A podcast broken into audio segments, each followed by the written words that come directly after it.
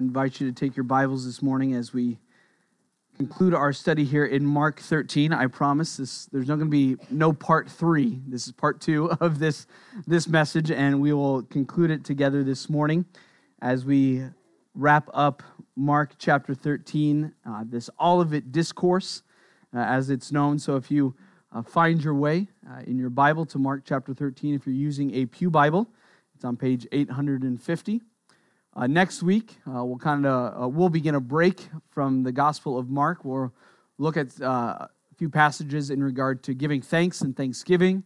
Uh, then in December, we're going to do some messages focused on the gospel or Christ in the Old Testament, Christmas in the Old Testament for the month of December. And so we will make our way back here for the last uh, few chapters in Mark's gospel after the first of the year. So if you found your way to Mark chapter 13, let's pray together. Father, thank you again for Jesus. Thank you that it's because of him, Lord, that we can be here, that he is the reason why we gather. Or to look around and see people from so many different backgrounds, so many different uh, communities, or different age ranges and seasons of life. Why would we gather? It's because of the gospel, it's because of Christ. We've come because of Jesus because he is the ultimate leveler. Lord, we are all laid bare before him and the foot of the cross. And it's only through him and through his cross that we can have salvation, that we can have forgiveness of our sins. And thank you that we can come and to gather in such diversity that we can be unified around him.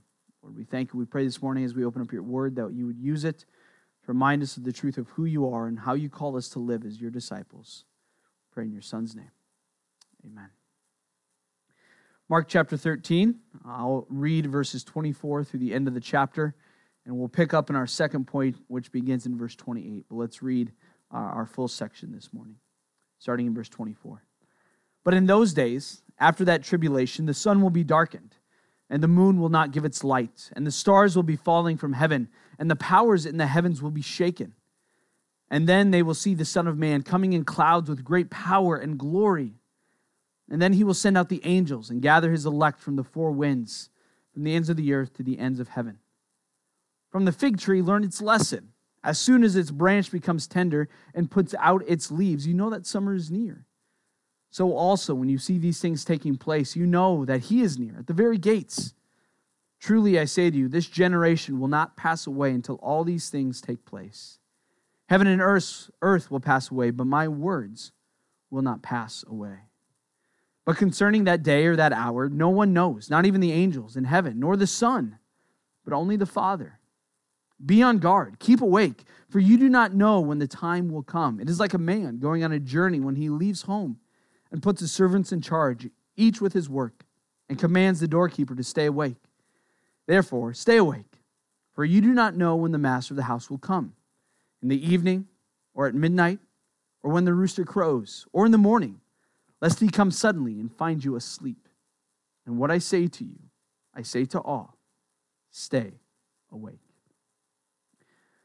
We began last week with a illustration from my childhood of me waiting for my grandma, looking forward to her coming down the road. And as she was coming, or would be coming, my mom said, Hey, why don't you help me get things ready? That's, that's a positive example of waiting and watching and being excited. As we look at these last two points in these last two paragraphs here in Mark 13, Jesus really brings home this point of staying awake, of, of vigilance. Jesus says in verses 24 through 28 that God's glory will be revealed in this coming of the Son of Man. We looked at the reference from Daniel 7 we read again this morning but that it would be known to all who would be there, who would be present. They would see these amazing signs in the heavens, and there would be Christ returning. But in verses 28 through 37, the, the shift is to those who are called to wait, to, to be vigilant, to stay awake. And it reminds us of our big idea from this passage is that the unknown timing of Christ's return calls us to watchful vigilance as we wait for him. It's our big idea from last week over this whole uh, three paragraphs here that Christ's return is coming. We don't know when, It's an unknown timing, but we're called to watchful vigilance as we wait for him. These two paragraphs this morning that we're going to talk about really focus on the idea of not letting yourself be caught up or become distracted, or, in the words of Jesus, falling asleep, lacking in your duties. Now, I was excited when I was young to have my grandma come. But as I grew, and as my mom trusted me more and more, she would, over the summer, go into her classroom. She was an elementary teacher, and she worked for several hours in the morning. And as school got closer in the fall, she would work most of the day. And she said, You can stay at home. You're old enough. You're responsible. I trust you. You know how to, you know, make swan's chicken patties in the oven or, you know, a microwave something or the other. My favorite were the old like Swanson like microwavable breakfast meals. so much sodium and salt, but they were so good, you know, as like a 10, 11 year old kid. Um, but she'd also say this She goes, I have a list of jobs for you to do. It's on the kitchen table. Those need to be done before I come home. So as a kid, you get up, bowl of cereal, you know, maybe see if there's any cartoons on. All we had were like five channels back in the day. uh, my parents wouldn't wouldn't pay for cable or anything like that. So okay, what what was on or play or go outside, see if there are any friends out in the neighborhood. And then I'd come home or I, I'd make my way for lunch and then I'd chill out. And at about like 1.45 or 2 o'clock in the afternoon, I'd be like, there's something else I was supposed to be doing. Which is funny because my mom left me a list every day. It's not like it was one, and you know, didn't happen that often. It happened every day. And, and I knew she often got home around 2.30 or 3. So by about 1.45, I'd be like, oh, I, I, I got it. I got to get moving here. So I look at the list, you know, clean my room, switch to laundry, you know, uh, fold, fold laundry or w- whatever job she had for me. And I'm like, okay, I can get this done. Here I go. And I didn't know when she was going to be back. Sometimes she got home earlier and I got a talking to. Sometimes I get done and be like, well, now what? I wasted all that time, right? I could have, could have, uh, I could have uh, procrastinated even more. The idea was I, I, I lost sight of the fact that my mom was coming home, and then it's like, oh, I have to do these things. I'm, I'm hurrying up, or, or I'd forget about some things, or I would forget about the list, and then I would get in trouble. And I knew my mom was coming. I knew that she was coming home at some point during the afternoon. I didn't know when, and so it was it was kind of me chancing when was I going to start this list of doing what I was supposed to be doing, of doing my chores for the day. And if I didn't do them in time, there would be consequences. There would be punishment. I would lose privileges to certain things, or something that I wanted to happen wouldn't happen as a consequence. But as you think of my uh, uh, putting off, my procrastination, my forgetting that my mom was coming, we can be like that as disciples of Christ. We can get so focused on maybe what we're doing here, we forget about that day when he returns that our vigilance lacks, that we are not as watchful and on guard as we should be, or in a sense, we start to fall asleep. We want to stay awake, but the pressures, the cares, the concerns, we forget, we fall asleep. But the call here is to be aware, to stay awake, to be vigilant, to be on guard. God's glory will be revealed as we looked at in verses 24 through 27. But now we see as Jesus makes these promises, we need to be on guard to be vigilant because Christ's words, the second point, will come to pass. They will come to pass. What Christ is promising here, what he's foretelling, what he's prophesying, will come to pass. So, verses 28 to 31, Jesus says this From the fig tree, learn its lesson. So he's teaching here to his disciples again. As soon as its branches become tender and puts out its leaves, you know that summer is near. Jesus uses the fig tree as a lesson. Now, some people think, is he talking about the same fig tree that he cursed? I don't think so. He's not talking about that specific fig tree or that specific cursing. I think he's using the fig tree as a general illustration because fig trees were very common we don't see any necessarily correlation here between what Jesus says here and what he did before his entrance into the temple. The only thing that is the same is that it's Jesus speaking and that he's using the fig tree as an illustration. Um, it was common and well known to all of his hearers. So he says, From the fig tree, learn its lesson. As soon as its branch becomes tender and it puts out its leaf, you know that summer is near. The fig tree was one of the last trees or plants to really become green before summer. Other plants would be earlier, but the fig tree was the last one. And so you know that when the fig tree would uh, start to put out its shoot and become green and tender and new growth, that summer was truly near. Uh, it was coming. And so Jesus says, this is an illustration, it's an object lesson. Verse 29 So also, when you see these things taking place, you know that He is near at the very gates. There's some question here as what is the reference to these things? And who is the He at the very gates? There's a lot of different thinking and a lot of different flow of thought, and it has a lot of implications and a lot of conclusions drawn from how you approach Scripture. Excuse me. What we understand as we look at this passage, I would take this to uh, refer to the statement directly in front of it by Jesus of the coming of the Son of Man.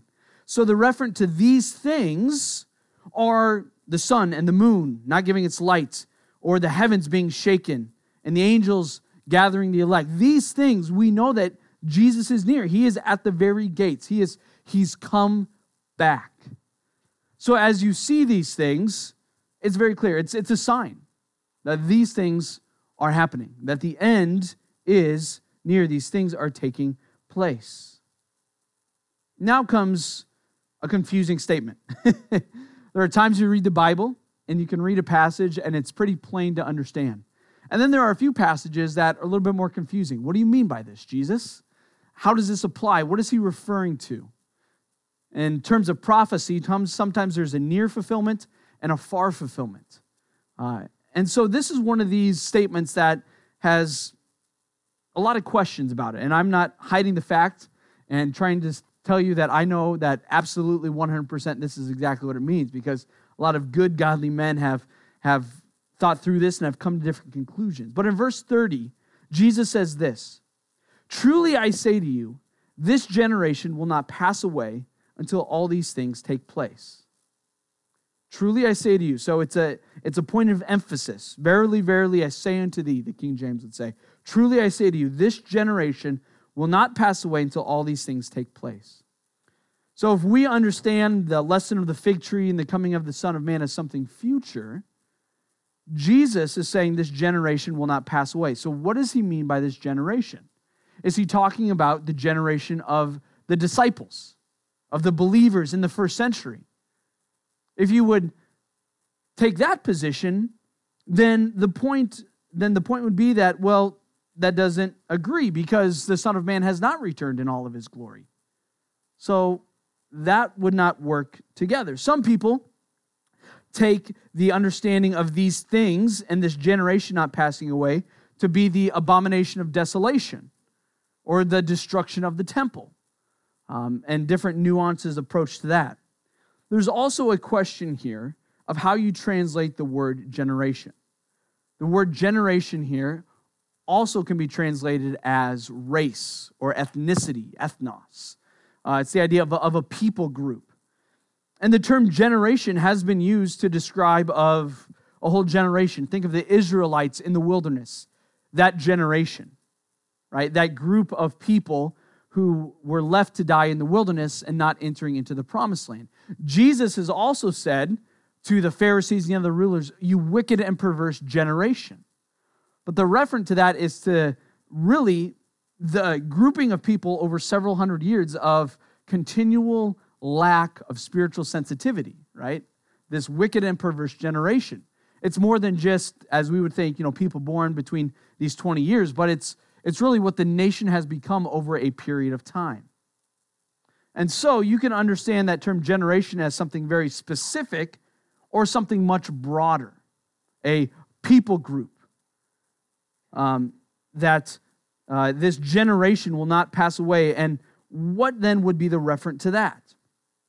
Some people claim that it would be all believers, that in a sense, that believers will not pass away, not in the sense of dying, but will not be taken out, like taken out of Christ's hand or lose their salvation.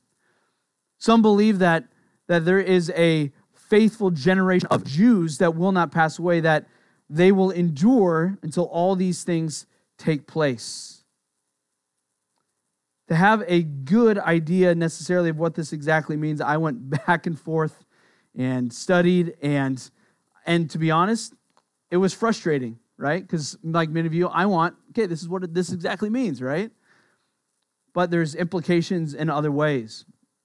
I think this would be how I would lean that this understanding of generation, it means people or a people group. Uh, then these things uh, mentioned earlier in the verse were referred to the events surrounding the second coming. Uh, so, this generation, meaning faithful uh, followers of Christ, will not pass away until these things take place, meaning that, uh, try to, how to put this here, that there will also be a faithful remnant, that evil will not win, that this faithful generation will not pass away until all these things take place. I know that's confusing to some of you, and I'm still working through it as well too. But we can trust the next phrase, which I think is really helpful in seeking to understand verse 30. Verse 31, Jesus says this Heaven and earth will pass away, but my words will not pass away my words will not pass away. So Jesus is couching this discussion of the coming of the Son of Man, and then this illustration of the fig tree that when you see these things, Christ is near, and, and understand this that as he is coming and as you see these things, they will come to pass. Heaven and earth will pass away, meaning there's going to be a new heavens and a new earth in eternity, but his words will not pass away.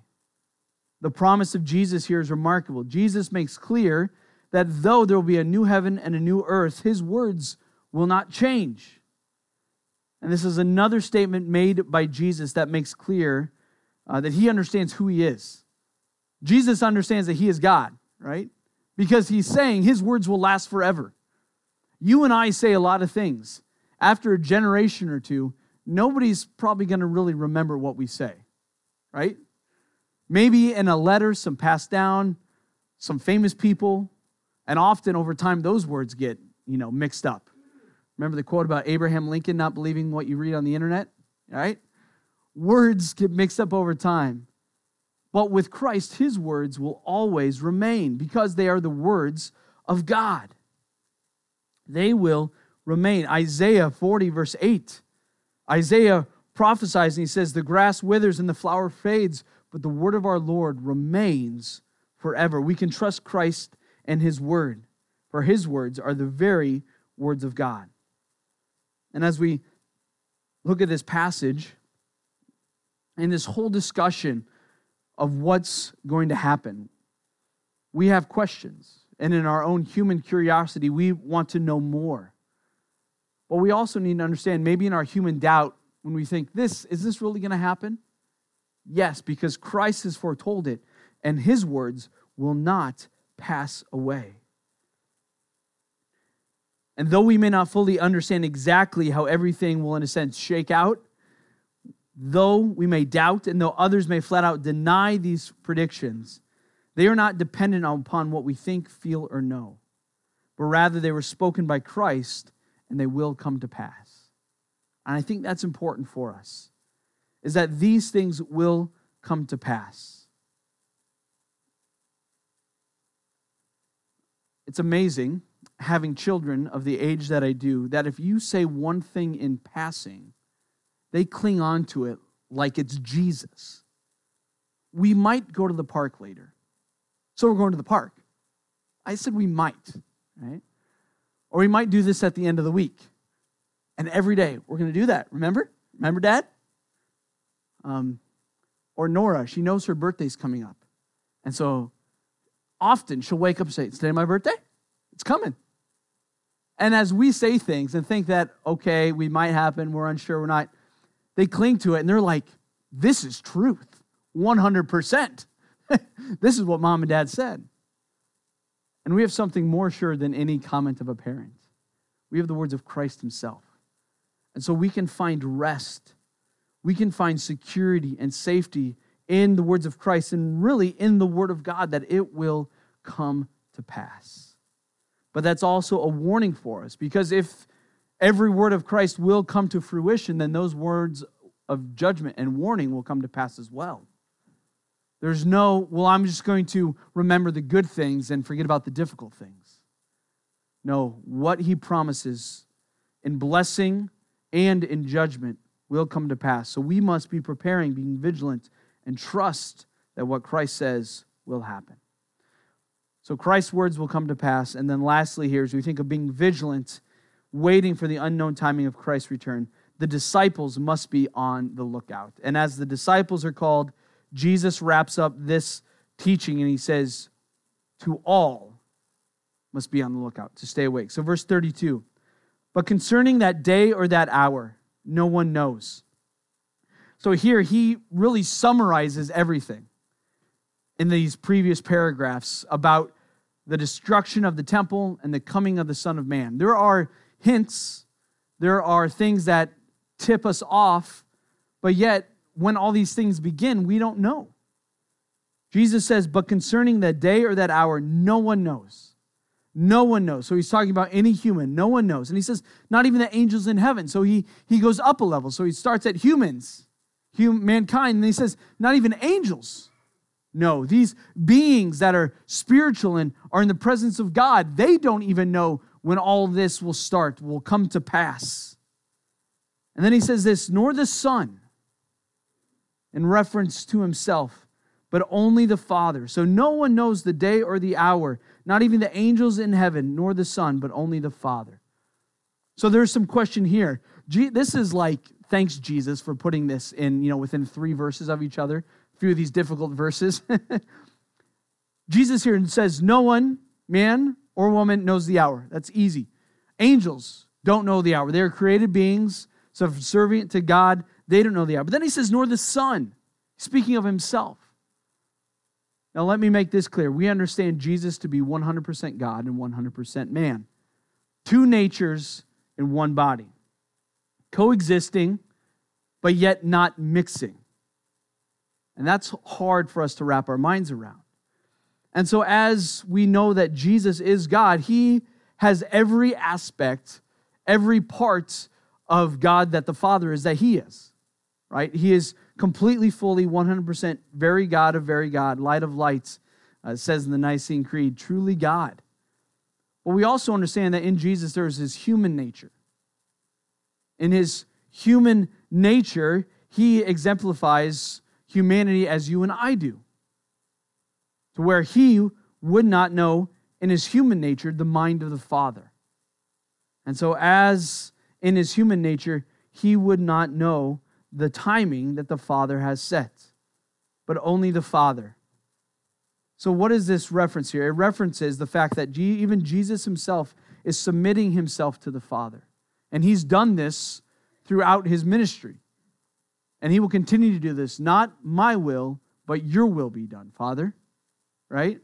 He did not count equality with the Father, with God, a thing to be grasped or to be hung onto, but came and took on humanity. So this demonstrates again Jesus' willing humility and subjection to the will of the Father. So you and I don't know the day or the hour. No one knows the day or the hour of when these things will take place. There was a classic book that has become the butt of many jokes. Uh, I remember at Bible college and uh, among people who are interested in end times things. Uh, it was entitled 88 Reasons Why Jesus is Coming Back in 1988. And then the second edition, 89 Reasons Why Jesus is Coming Back in 1989. I don't know if that was the second one was really a book, but the point was the foolishness that this individual who wrote that book thought that they could pinpoint the return of Christ to 1988. Um, no one knows the day or the hour. No one does. And as we've read here, we see how there are some things that we might think would lend themselves to be the coming of Christ, but yet Jesus says, don't be led astray. Don't be caught up in the hysteria. Remember to be faithful. These are some things that you can see and understand, but the bigger point is that you remain faithful to me as my disciples. Don't try and piece together and figure out like it's a, excuse me, like it's a board game. That you're trying to deduce all these clues and say, ah, I figured it out. This is my answer.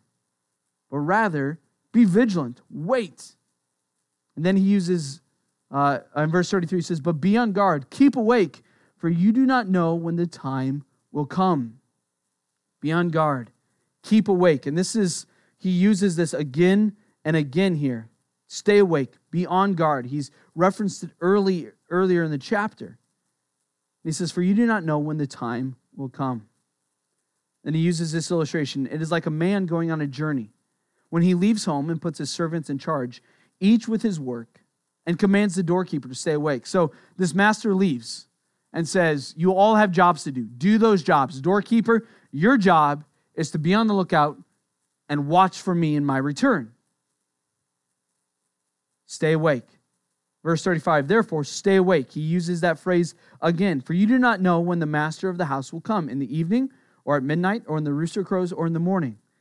And Jesus demonstrates the unknown return by referencing these four watches of the night. In the, in the Roman mind, you have uh, in the evening, that would be nine o'clock, midnight, three when the rooster crows, or in the morning, six. You have these different watches in, in the night, basically three hour chunks. But no one usually came in the night because it was dangerous to travel at night. So Jesus is referencing these time frames to show the unexpectedness of Christ's return. Verse 36 Lest he come suddenly and find you asleep. There's a little foreshadowing here by Jesus. What does Jesus find the disciples doing in the Garden of Eden? Or not our Garden of Eden, Garden of Gethsemane. He's sleeping. And what does he tell them to do? Stay awake, pray, be vigilant. So we also see a foreshadowing here uh, of that already. But Jesus uses this illustration of a master leaving and leaving responsibilities for his servants and the doorkeepers to stay awake and be watching for the master to come, fulfilling your roles and responsibilities, doing what you need to be doing. Doing what you need to be doing when the master is gone. As uh, growing up and different responsibilities, as I started to have jobs working with teenagers, there was a tendency when our boss or direct supervisor would leave that productivity would drop off a little bit. You, none of you have ever experienced that before, right? You're working maybe in a team or in a group, and the boss or the manager leaves for a while, and all of a sudden it's okay, kind of relaxed now. And, and then all of a sudden, oh, they're coming, quick, back to work.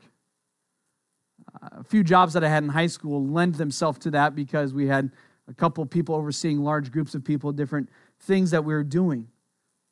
What Jesus says here is as his disciples are left here, as he leaves and as he is going to be returning, do not be caught off guard. Do not be caught unaware. Do not be caught doing something that you're not supposed to be doing or sleeping. Be awake. Be vigilant.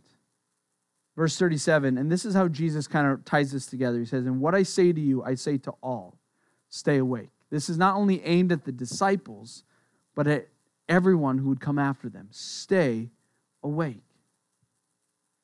Stay awake.